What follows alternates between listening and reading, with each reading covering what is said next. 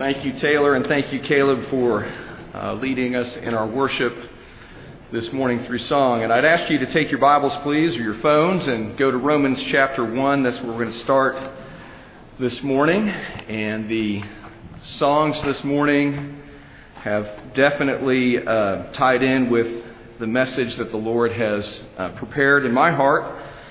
Uh, and hopefully for you all as well today in God's Word. We're going to start in Romans chapter 1, and then we're going to uh, move to another passage of Scripture. And what I want us to do uh, this morning, and I realize the lighting is not real good when I'm down front here, so, and maybe that's a good thing. But again, there was just such a, a great gulf fixed between us, I thought it would be appropriate to move down this way. But what I want us to do uh, this morning is answer the question what is God's revelation to the believer? And in asking that question, just to set you at ease, I'm not saying that we're going to go through the whole counsel of God this morning of the full revelation of God, but how do we as believers relate to what God has revealed to us as His children? And as I said, I want to start in Romans chapter 1 to make a contrast. And that contrast is how the unbelieving world relates to God's revelation. So let's look, if we would, at uh, three or four verses here in Romans chapter 1, beginning in verse 18, where we read, For the wrath of God is revealed from heaven against all ungodliness and unrighteousness of men who hold the truth in unrighteousness. Because that which, which may be known of God is manifest in them, for God hath showed it unto them. For the invisible things of him from the creation of the world are clearly seen having understood by the, have, being understood by the things that are made, even his eternal power and Godhead, so that they are without excuse. Verse 21 goes on to say, Because that when they knew God, they glorified him not as God, neither were thankful, but became vain in their imaginations, and their foolish heart was darkened.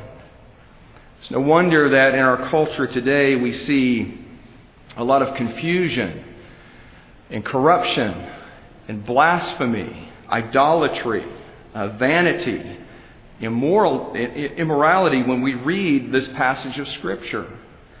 Uh, our culture is this way because rebellion against God runs deep in the head and the heart of the unregenerated uh, individual. And this human sinfulness suppresses, verse 18 tells us, the truth that God has revealed to all of us. And that leads to vain thinking and a foolish and darkened heart. And this passage goes on to talk about the exchanges that the unbelieving individual makes, exchanging the worship of the Creator for the worship of the creation, exchanging truth, the truth, for a lie or the lie, um, exchanging what God has to say about marriage and uh, human sexuality for immorality. That's what happens as a result of this. But the, the, the, the, the people of this world, of course, are not without hope. And that's where Paul actually begins this section in Romans chapter 1. If you look back at verse 16, Paul makes this declaration that he's not ashamed of the gospel of Christ. Why? Because it's the power of God unto salvation, to deliverance from these things that he describes, to everyone who believes. And it's there that the righteousness of God is revealed from faith to faith, and the just shall live by faith. So, this is how the natural person, apart from Christ, interacts with or responds to God's revelation. But what about the believer? How do those of us who've experienced regeneration respond to God's revelation? What is God's revelation to us? Go, if you would, to Psalm uh, 19, and we're going to spend our time in Psalm 19 this morning to answer that question. I think Psalm 19 gives us a beautiful uh, answer to this question. It explains how the believer uh, responds to or relates to God's revelation. Let's start by reading the first six verses of this psalm. David says, The heavens declare the glory of God, and the firmament showeth his handiwork. Day unto day uttereth speech, and night unto night showeth knowledge. There is no speech, no language where their voice is not heard. Their line is gone out through all the earth, and their words to the end of the world. In him, in them hath he set a tabernacle for the sun, which is, as, is, is as a bridegroom coming out of his chamber, and rejoiceth as a strong man to run his race. His going forth is from the end of the heaven, and his circuit unto the ends of it. And there is nothing hid from the heat thereof, from the sun.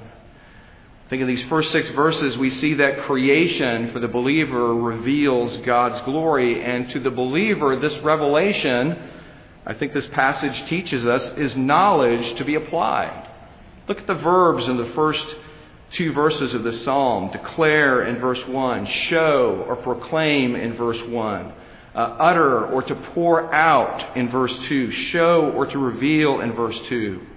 The heavens and the daytime and nighttime skies teach us about our God and about His glory. The word declare in verse 1 is more than a simple uh, telling or declaration. It has the idea of enumerating or tallying. It's used um, elsewhere. It's translated elsewhere in our English Bible, the Hebrew word in Genesis chapter 1 of numbering the stars. So we can think of it this way God is helping us to score his glory by what he's put in the sky and the universe beyond it. Just think about that. Think about how God has ordained the sky and the universe beyond with billions of stars. Astronomers estimate that our own galaxy, the Milky Way, has between 100 billion and 400 billion stars. That's almost incomprehensible. When's the last time any one of us made a star? Impossible for us to do. Every star and planet in this galaxy and in the universe beyond helps us to tally God's infinite power, infinite power His glory, or His, weight, His weightiness.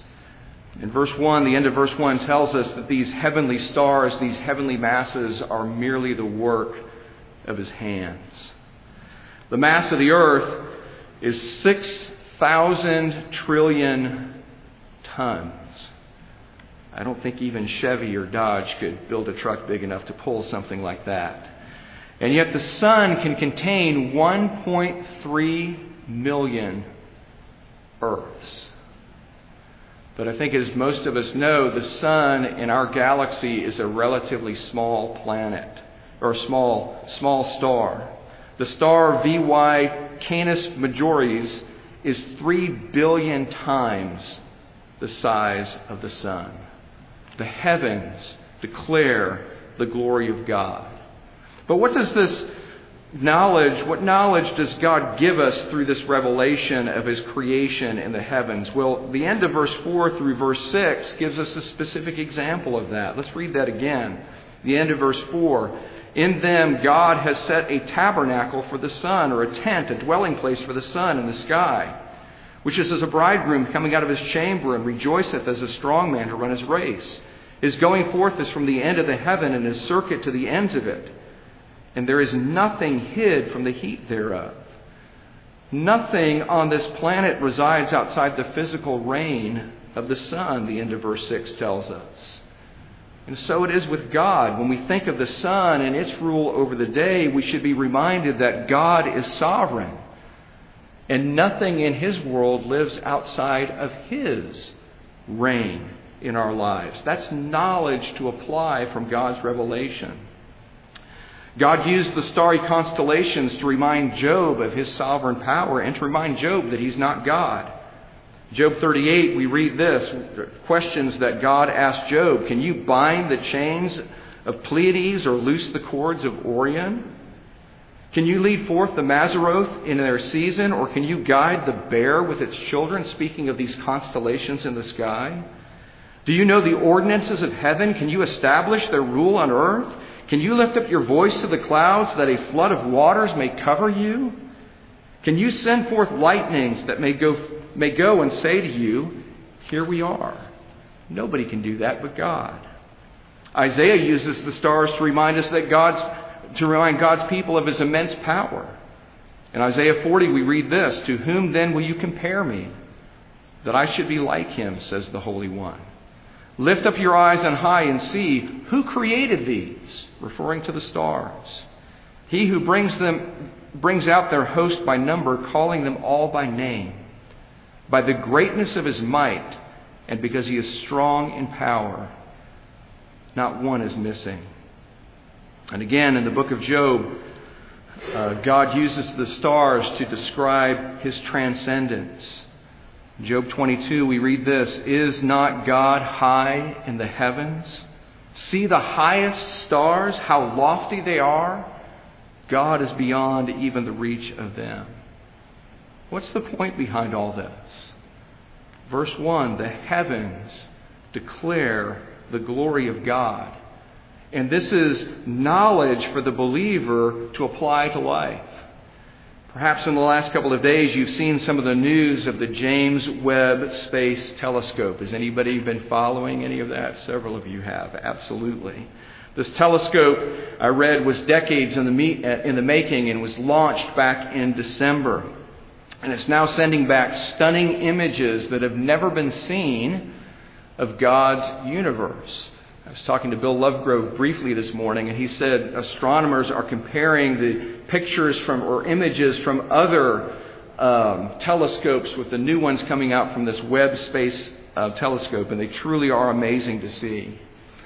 Well, at a news conference yesterday, the NASA director, Bill Nelson, quoted the uh, astronomer Carl Sagan, who said, Somewhere, something incredible is waiting to be known. Well, that's what the secularist says when the secularist gazes into heaven. He speculates somewhere something incredible is waiting to be known. But the believer's response when we gaze into heaven is totally different. It's the beginning of verse 1. The heavens declare the glory of God. God is revealing himself. The hymnist got it right in, in, in, writing, Heaven above is softer blue, earth around is sweeter green. Something lives in every hue Christless eyes have never seen. Andrew Wilson, in his book, God of All Things, makes this point about the incomprehensible number of galaxies and stars that exist in God's creation. He writes this Sometimes people wonder why God created them all, or even whether their sheer number casts doubt on his existence. Why, if God is really so committed to the people who bear his image, would he bother making so many galaxies which have nothing to do with us and which we could not even see until a few years ago? Well, Wilson continues in answering his question. I can think of all sorts of answers to that to humble us, to give us a taste of the infinite, to help us understand phrases like far more abundantly than all we could ask or think. Ephesians 3:20. And another phrase, unsearchable riches. Ephesians 3 verse 8. Or simply to give him the joy of making them all but occasionally I wonder whether he did it for the fun of seeing our jaws fall open when we read Genesis 1:16. He also created the stars. That's what Genesis 1:16 says, "And God made two great lights, the greater light to rule the day and the lesser light to rule the night." And he also made the stars. That's our God. The heavens declare the glory of God. Spurgeon said of this passage, specifically of verse 2, the lesson of the day and night is one which it were well if all men learned. It should be among our day thoughts and night thoughts to remember the flight of time, the changed character of earthly things, the brevity of both joy and sorrow, the preciousness of life, our utter powerless, powerlessness to recall hours once flown you younger folks out there cannot relate to that one as much as some of the rest of us can right now. And the irresistible approach of eternity. Day bids us labor. Night reminds us to prepare for our last home. Day bids us work for God, and night invites us to rest in Him. Day bids us look for the endless day, and night warns us to escape from everlasting night. So when we take time to observe God's created order through our regenerated eyes that God has given to us, even in this fallen world, we glean knowledge that's been revealed by God. Knowledge of His glory that can be applied to life, because Proverbs tells us the fear of the Lord is the beginning of wisdom.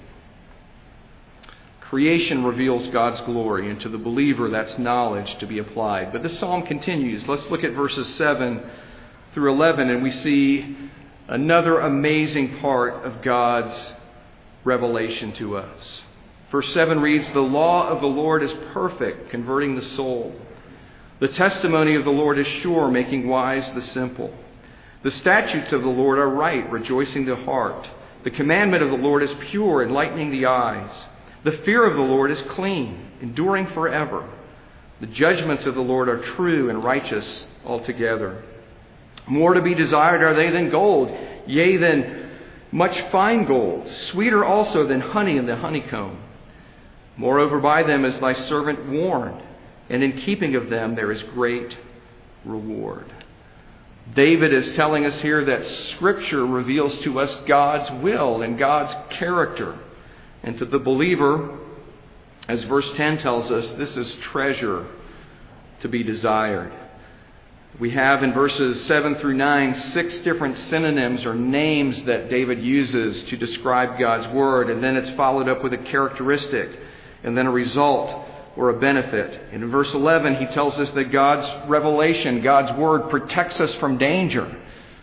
And when we obey God's Word, when we submit to God's will, we find blessing in our lives as well. Uh, David tells us that that the greatest needs of life are met through His Word. And, and, and God's Word does that with precision and with authority. And that's where our six different descriptions in verses 7 through 9 um, come out to us. And I won't take the time to go through each one of them uh, this morning, but I would encourage you to study them out um, on your own names given to us that describe God's Word, and then a characteristic or an attribute of that Word, and then what that Word does in our lives. But I'd like to focus on just one this morning, and that is the end of verse 7 the testimony of the Lord is sure, making wise the simple. The testimony or truth that is attested by God Himself. Think about that. Think about how flawed, think about how deceptive human testimony can be. But God's testimony is truth that has been attested by God Himself. It is sure, or it is firm, and has been affirmed, and it makes wise, it makes the simple wise. It gives us the skill that we need to live. Uh, last week at, at our house, I had um, I know this is controversial here on this campus because sometimes trees have to come down. I had to have a couple of massive oak trees come down at my house uh, last week as well. I didn't enjoy paying for that, but it needed to be done. And one in the backyard, especially, which was a beautiful tree, but it was damaged. It had a gash in it that was probably 15 or 20 feet long, and it was leaning toward the house. So I've been told by many people it's only a matter of time. So that we had those trees uh, taken down, and of course, you know, you, it's like painting a room in a house. Once you take down a couple of trees, you find other things that need to be done. So I found several limbs that needed to be trimmed as well. Uh, and these are really from my trees in my neighbor's yards that were coming over into, into my yard. Uh, I have beautiful trees in my yard. My neighbors have ugly trees in their yard. They're not listening. Uh, magnolia trees, uh, pine trees. I'm sorry if I've offended those who who may like those kinds of trees. So I did what every good homeowner does on a Saturday morning when you have a job like that. I went to Home Depot and I rented a pole saw. Um, so that was my son and I were having fun out there. There was one uh, there was one limb. A lot of these were over our driveway, and then another portion was in our backyard over a fence. So in the front yard, we were working on those by the driveway, and there was one that was pretty significant. And I said to, said to my son Andrew, I said, "Do you think that one's too big for us?" And he said, "Oh no, Dad." Well, I got I have like a nine or ten foot A-frame ladder, so I got up in the ladder with the pole saw. You know, a pole saw is like 12 or 15 feet long, chainsaw on the end of it. So I started cutting this one limb, and my son was like, Oh, I thought you meant the other one over there. I said, Well, it's too late now. We're halfway through this one. So I'm to have to cut. I'm to have to cut through that one. So praise the Lord, that limb came down, and it came down. It was probably about 20 feet in the air, and uh, nothing was damaged, including human beings, in the, in the doing of that. So then we moved into the backyard, and uh, we were getting to the very end. I probably had about two or three left, and I was, again, I was up in my ladder. Uh, I'm not advocating this approach, just to put that disclaimer uh, on everything. Uh, but I was up on the ladder with about two or three left to go, and then all of a sudden, you know, imagine I'm standing up almost, I was probably on the second or third rung from the top. This is about a nine foot ladder. And all of a sudden, I felt the ladder going this way. And of course, I'm going to compensate and go this way. And, you know, we've all experienced that before, right? And we rebalance it. Well, guess what? This time there was no rebalancing. So the ladder goes this way toward my neighbor's fence.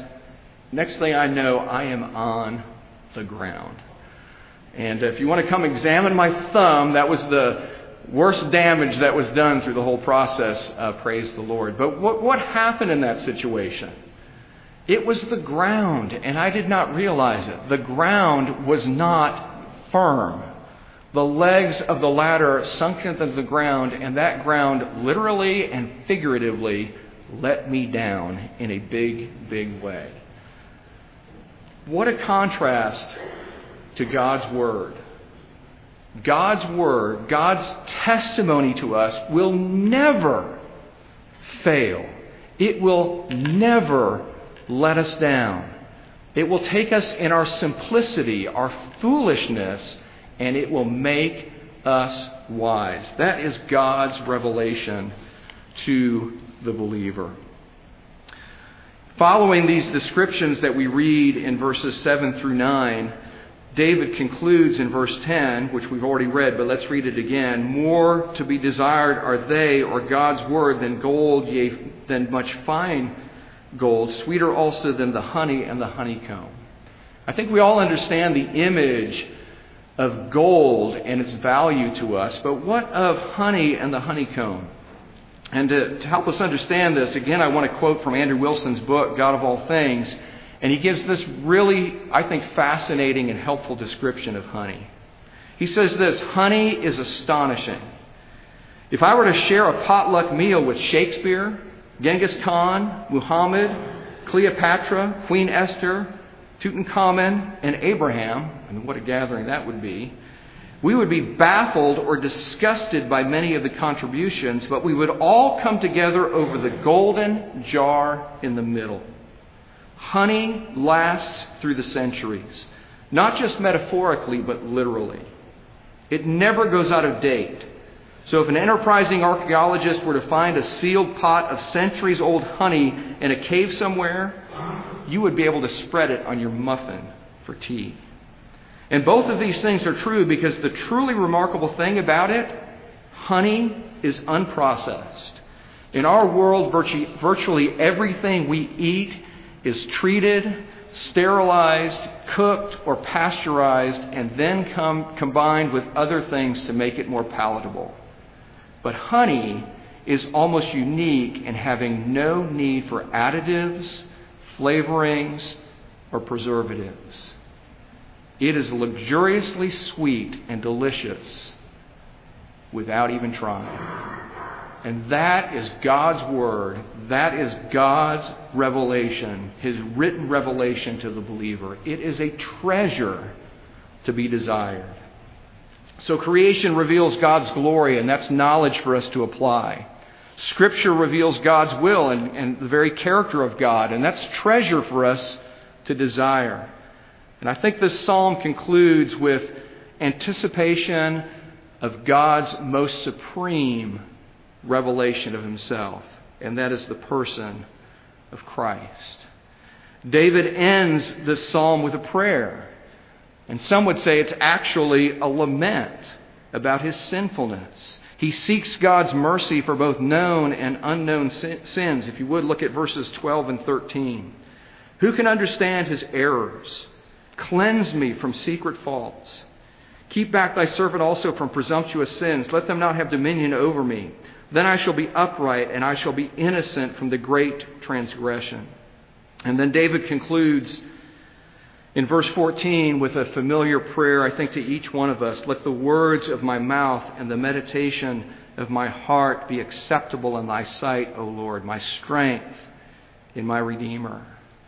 Notice the, the language of sacrifice that is in that last verse acceptable and Redeemer. David is acknowledging his need for God's deliverance, for God's mercy because of his propensity to sin. He's praying that in, in the core of his very being, his meditations, his thinking, and the words of his mouth, that he would find acceptance before a holy God. While this certainly is not an explicit messianic prophecy, I do hear in this closing prayer an anticipation for God's supreme revelation in the person of Christ. Think, if you would, and perhaps maybe later today, go to the opening verses in Hebrews chapter 1 that tell us about Jesus and our Messiah.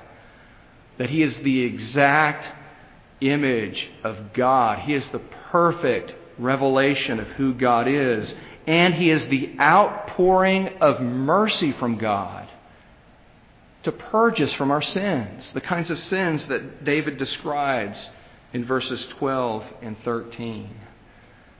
So I think it's in this sense that Jesus reveals to us God's heart. And for the believer, that's mercy to be received. So in this psalm, I think we have a beautiful picture of what God's revelation is to each of us as believers. In creation, we see God's glory, and therefore we have knowledge to apply to everyday life. In God's Word, we see God's will revealed to us, and we have a treasure to desire. And in Jesus, we see God's heart. And through Jesus, we have mercy that is available for us to receive, and certainly not because we deserve that. So let me close with, I think, three specific ways that we could apply these truths to our lives. I'd encourage each one of us to pay attention to God's creation and the display of His glory through that creation. Jesus Himself used things as simple as birds and flowers to teach us important lessons about our relationship with our Heavenly Father, that He sovereignly cares for each one of His image bearers. So pay attention to God's creation and see His glory revealed. Secondly, ask God to give you a heart that would treasure His Word. We each need to pray that prayer. We have our own desires that pull us away from God and what He's revealed to us through His Word. But if we will ask Him, if we will delight in Him, He will give us the desires of our heart. We should ask Him for a heart that delights in understanding who He is and what He's revealed about Himself through His Word. And He's going to answer that prayer if we pray that. And then finally, number three, I would just encourage each one of us to thank God for the daily mercy that's available to us through Christ as we seek to walk with our God each day. The revelation of God to the believer is an incredible blessing in contrast to how the unbeliever suppresses and denies this revelation. May God do a work in our hearts through what He's revealed to us. Father, we thank you for being the great God that you are. And we thank you that you are a God who exists and is not silent. You have spoken. And you have created us in such a way that we can understand and see your revelation. And through regeneration, we can have that relationship with you that you would desire us to have. Thank you for being a good and a great God. In Christ's name, amen.